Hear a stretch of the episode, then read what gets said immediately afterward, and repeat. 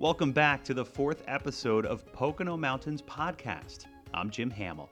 It's officially spring, and while winter has its benefits like skiing and snow tubing, ice fishing, and building snowmen, it's a welcome change to warmer weather and being able to go outside without heavy coats on.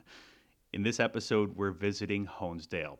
It's the county seat of Wayne County, and like Jim Thorpe, Stroudsburg, and Milford, it has a lot of history. Speaking of winter, it's the home of the song Winter Wonderland, the lyrics written by Honesdale native Dick Smith, who lived across from picturesque Central Park. A beautiful sight, oh, we're happy tonight, walking in a winter wonderland. Honesdale is also known as the birthplace of the American Railroad, as we'll soon learn from former Mayor Ab Rutherford. Honesdale is also my hometown and has recently gained a lot of recognition with articles in Philadelphia Magazine and Country Living Magazine for its small town charm and downtown renaissance. The Poconos is a year round destination for millions, and with 2,400 square miles of mountains, lakes, forests, and rivers with historic downtowns and iconic family resorts, it's the perfect getaway for a weekend or an entire week. You can always find out more on PoconoMountains.com or watch Pocono Television Network streaming live 24 7. Well, back to Honesdale now, and there's a Pocono Mountains Visitor Center located at the Wayne County Visitor Center where you can catch a ride on the Stourbridge Line. It's a railroad excursion that takes you along the beautiful Lackawaxen River to another nearby town, Hawley. Thanks for listening to Pocono Mountains Podcast. We'll have a new episode each week highlighting lots of the fun things you can experience while you're visiting the Poconos here in PA in any season winter, spring, summer, or fall. Now, former Mayor Ab Rutherford from an episode of Pocono Perspectives. Hi, everyone. Welcome back to this edition of Pocono Perspectives on the Pocono Television Network. I'm Jim Hamill here in downtown Honesdale, Pennsylvania. It's beautiful here this time of year or any time of year in the Pocono Mountains, and I have the mayor, former mayor of Honesdale, Albert Rutherford, with me, also known as Ab. Thank you, Ab, for joining us here to talk history in Honesdale. That's my pleasure, Jim. Uh, I want to go back to the fact that you've grown up here in Honesdale. Uh, think about for me just what it was like to, to grow up in a, in a town like this uh, all, all those years ago. Well, that was a long time ago, I'll tell you that. but uh, it, it, was fun, is what it was. Uh, did elementary school here uh, at the Stourbridge School, which is now county owned, and they have all sorts of activities going on up there, incubator projects and so forth. Uh, went to high school here. At that time, the high school was right downtown in Honesdale on Church Street between the Presbyterian and Methodist churches. It was convenient enough so that if you lived close enough to the school, you could go home for lunch as long as you got back in time for fifth period classes. Uh, it was uh, certainly different from the, the way it, it is now. Uh, the town itself I think in terms of uh, uh, the geography and so forth, uh, hasn't changed that much uh, in terms of uh, population and going out going outside because we're we're in this valley. we're limited by the, the river, the cliff, and so on. So, in terms of building and expansion, the borough is about done. There's just no more room. Any expansion would be out into the townships such as Texas Township or Cherry Ridge Township, the uh, surrounding area. But the uh, uh, configuration of the town itself is, is pretty much set. And for generations, this community has been um, uh, an agricultural community as well. There's even farms right within the borough limits, right? Uh, there, there, there were. Uh, unfortunately, I think county-wise, we're down to about 40 dairy farms now in Wayne County. when I was growing up here, uh, there were literally there were hundred, several hundred dairy farms. In fact, the talk then was Wayne County had more cows than people, uh, yeah. which is certainly not the case now. Yeah, uh, your expertise goes way back. You, are a student of history. Uh, tell me what it was that really spawned Honesdale as it is today, and it has to do with uh, natural resources, right? One four-letter word is why we're here today, and that four-letter word is coal anthracite coal. Uh, coal was discovered in uh, about the 18 teens over in Carbondale by the Wurts brothers, who were from Philadelphia. Uh, they explored up here, uh, made some local contacts, and uh, began to actually uh, mine coal uh, in, in Carbondale. The question was, how do they get it to a market? They did some engineering. One of the Wurts brothers himself uh, walked miles and miles in the area to just uh, test out the geography and, and so forth. Uh, the bottom line was uh, they constructed a canal from back then Dyberry Forks, which is what Honesdale was originally known as, in other words, right here, uh, over to uh, Kingston, New York on the Hudson River. That was 108 miles uh, of canal. But the, because of the geography of the, the Moosic Mountains uh, west of Waymart, uh, the canal was just impossible physically to construct a canal to go over the mountain. So they built at that point a gravity railroad which ran from Carbondale here to Honesdale. And so Honesdale became the, the nexus of those two communication uh, means. And uh, this is this coal was stored here, uh, shipped from here, and uh, up until 1898, uh, that's what kept Honesdale on the map.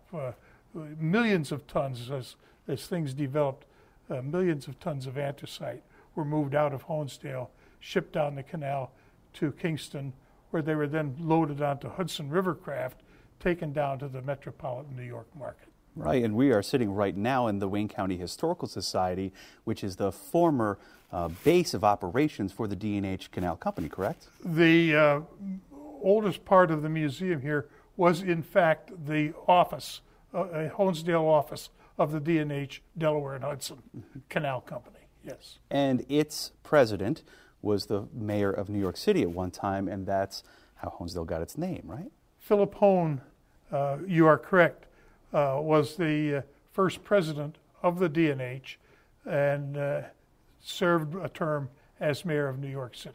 Wow. Wow. So that's how Honesdale became Honesdale. Uh, from then on, they weren't done making history here. Is that right? Uh, they, they certainly were not. up until about the abandonment of the canal in 1898, uh, the D&H carried the, the, the, great bulk of the, the business here, here in, in town. But by the time uh, the canal shut down, uh, there were several uh, concerns that had, had developed. Uh, there were cut glass factories in town. There was an elevator company. there were many shoe factories. there were clothing and textile businesses. Uh, my grandmother, my mother's mom, uh, as a as a teenager, uh, worked uh, in a silk mill here in town, uh, located in now what we call East Honesdale, mm-hmm. uh, down where the Super Duper Market is now located, and the Salvation Army, an area called Silk Mill Flats, which at that time was a baseball field, mm-hmm. and that's where the immortal Christy Mathewson uh, really got his uh, start as a as a ball player, playing for the Honesdale semi-pro team mm-hmm. in 18. Uh, 98 and 1899.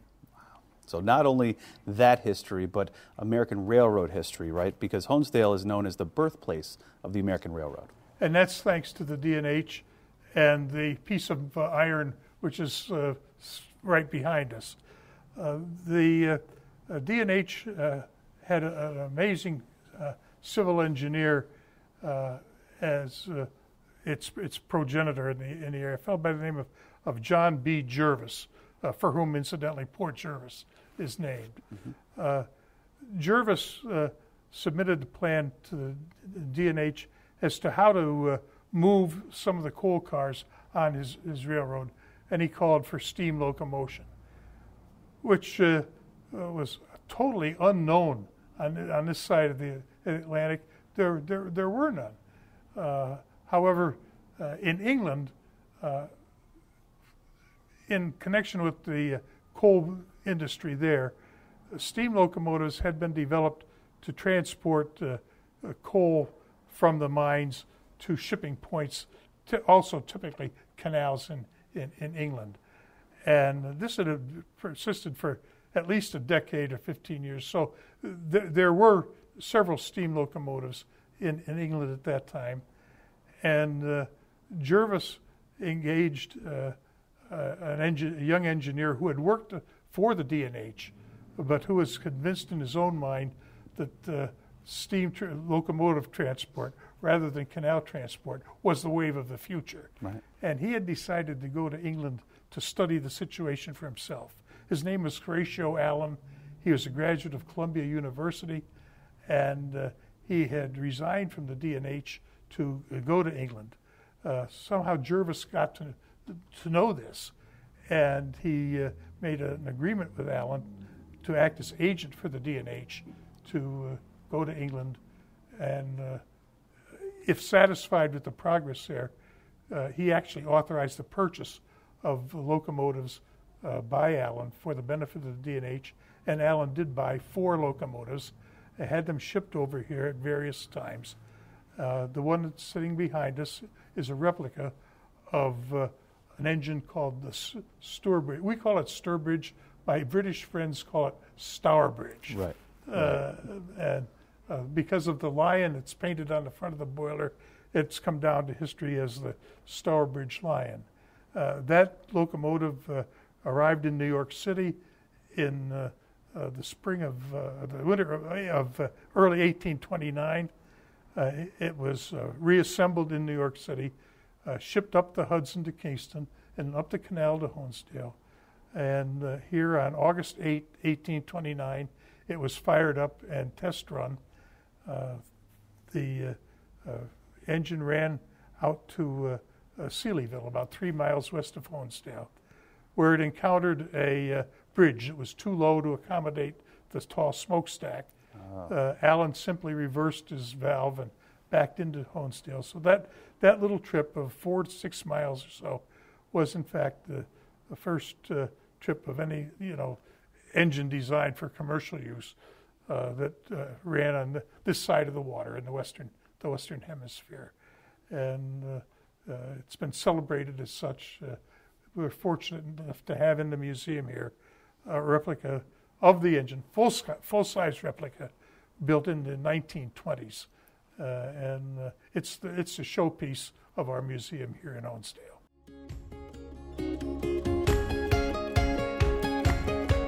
To think the railroad got its start in Honesdale with the Stourbridge Lion is really amazing. I can remember visiting the Smithsonian and seeing the boiler from the Lion on display there. Quite remarkable history for one town. We'll have more with Ab Rutherford in just a moment. Thanks again for listening to Pocono Mountains Podcast. You can subscribe to us anywhere podcasts are available. For more information, head to PoconoMountains.com. Now for a message from Chris Barrett. What's in a promise? It's a way of saying that we care. The Pocono Promise is our way of saying that we care about you and your meeting or event here in the Pocono Mountains. You and your comfort. You and your experience. And oh, by the way, we want you to have fun. We have always been here in good times and not so good times, and we always will be. Feel the comfort again when you have your meeting or event here in the Pocono Mountains. Find us and the Pocono Promise at PoconoMountains.com. We're back. I'm Jim Hamill, and we learned quite a bit about the industrial heyday of Honesdale with the D&H Canal and then the Stourbridge Lion, the first steam locomotive to run on rails in the continental U.S. But there's still some railroading going on in Honesdale to this very day. Former Mayor Ab Rutherford now with more about Honesdale. And there are still tracks in the area along the Lackawaxen River, but they're not the same tracks. These are excursion lines that people can come and enjoy the beauty of the Lackawaxen River and th- just the, the different um, communities throughout this part of the Poconos. Tho- those tracks uh, th- that uh, begin here in Honesdale run down through Hawley and uh, down to the uh, used to be the Erie Main Line in in, uh, in Lackawaxen, uh, our old Erie tracks. Uh, they were built uh, from uh, Erie or from Hawley down to Lackawaxen during the Civil War period, and in the years right after the Civil War, extended from Hawley up here to, to Honesdale. Now, it's interesting because at that point, they terminated in East Honesdale near what is now uh, the Agway mm-hmm. in, in, that area down there. Uh, and the reason for that was simply the, the configuration of the canal would not permit the railroad to come up in, into town. Uh, they did not get up here until 1898 when the canal was abandoned. The basin right directly behind our museum here was filled in and tracks were laid at that time. And it was only at that point that the Erie was able to make it up here into Honesdale proper. And I've seen you uh, uh, putting on um, the uniform and going out on those excursion lines on the, the Stourbridge line, which has uh, taken visitors here to Wayne County throughout this area to really enjoy all four seasons, right? Uh, yes, the uh, uh, that was resumed. I'll put it this way: in terms of the excursions, probably 30, 35 years ago by the Honesdale the Chamber of Commerce. Mm-hmm. Uh, they purchased a, a locomotive uh, and uh, five coaches, and uh, for several years the chamber uh, ran the the excursions down to Hawley and then farther on down to to Lackawaxen. The scenery is beautiful.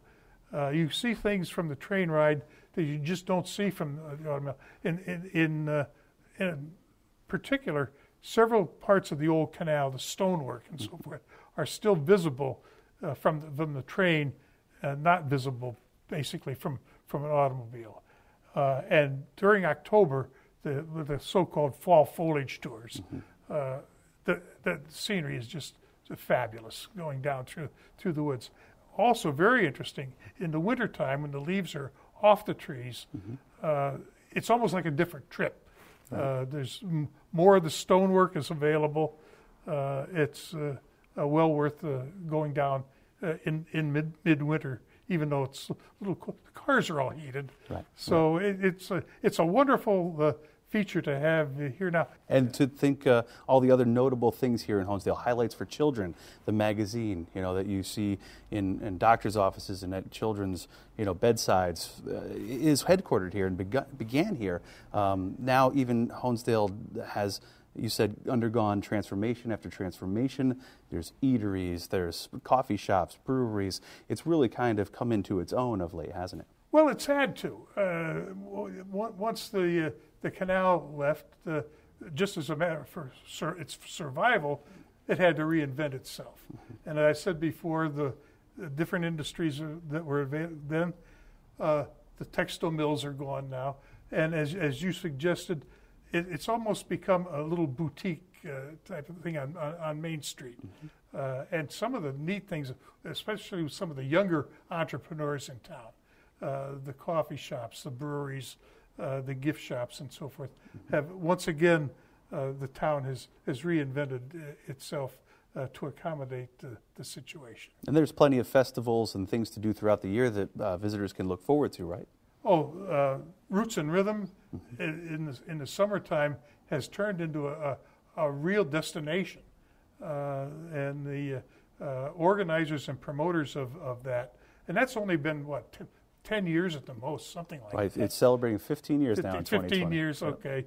Uh, but uh, they've been getting better and better uh, groups in. Mm-hmm. it's now a destination. People look forward to Roots and Rhythm, mm-hmm. and it's become quite a weekend in midsummer. That it has. Uh, you know, you talk about the future of Honesdale now too. Uh, there's a lot of different groups trying to um, capitalize on all of the uh, you know, farm to table opportunities, the agricultural things that are right in our backyards here. So, your hope for the future of Honesdale is that it continues to change itself and, and, and get better over time, I would imagine. I, I think so, and I'm, and I'm sure it will. Mm-hmm. Yeah. Ab Rutherford, uh, former mayor of Honesdale and history buff extraordinaire, we really do appreciate you joining us here for this edition of Pocono Perspectives. We hope you enjoyed Pocono Mountains podcast. Thanks again to Ab Rutherford in Honesdale. We'll keep the story of the coal industry alive in our next episode and learn about Asa Packer and the anthracite coal that brought much of the region through the Industrial Revolution and how that shaped today's Pocono towns. Please remember to subscribe anywhere podcasts are available. And you can head to PoconoMountains.com for more information on how to book your trip and build your itinerary for a future visit to the Pocono Mountains. Thanks for listening. We'll see you next time.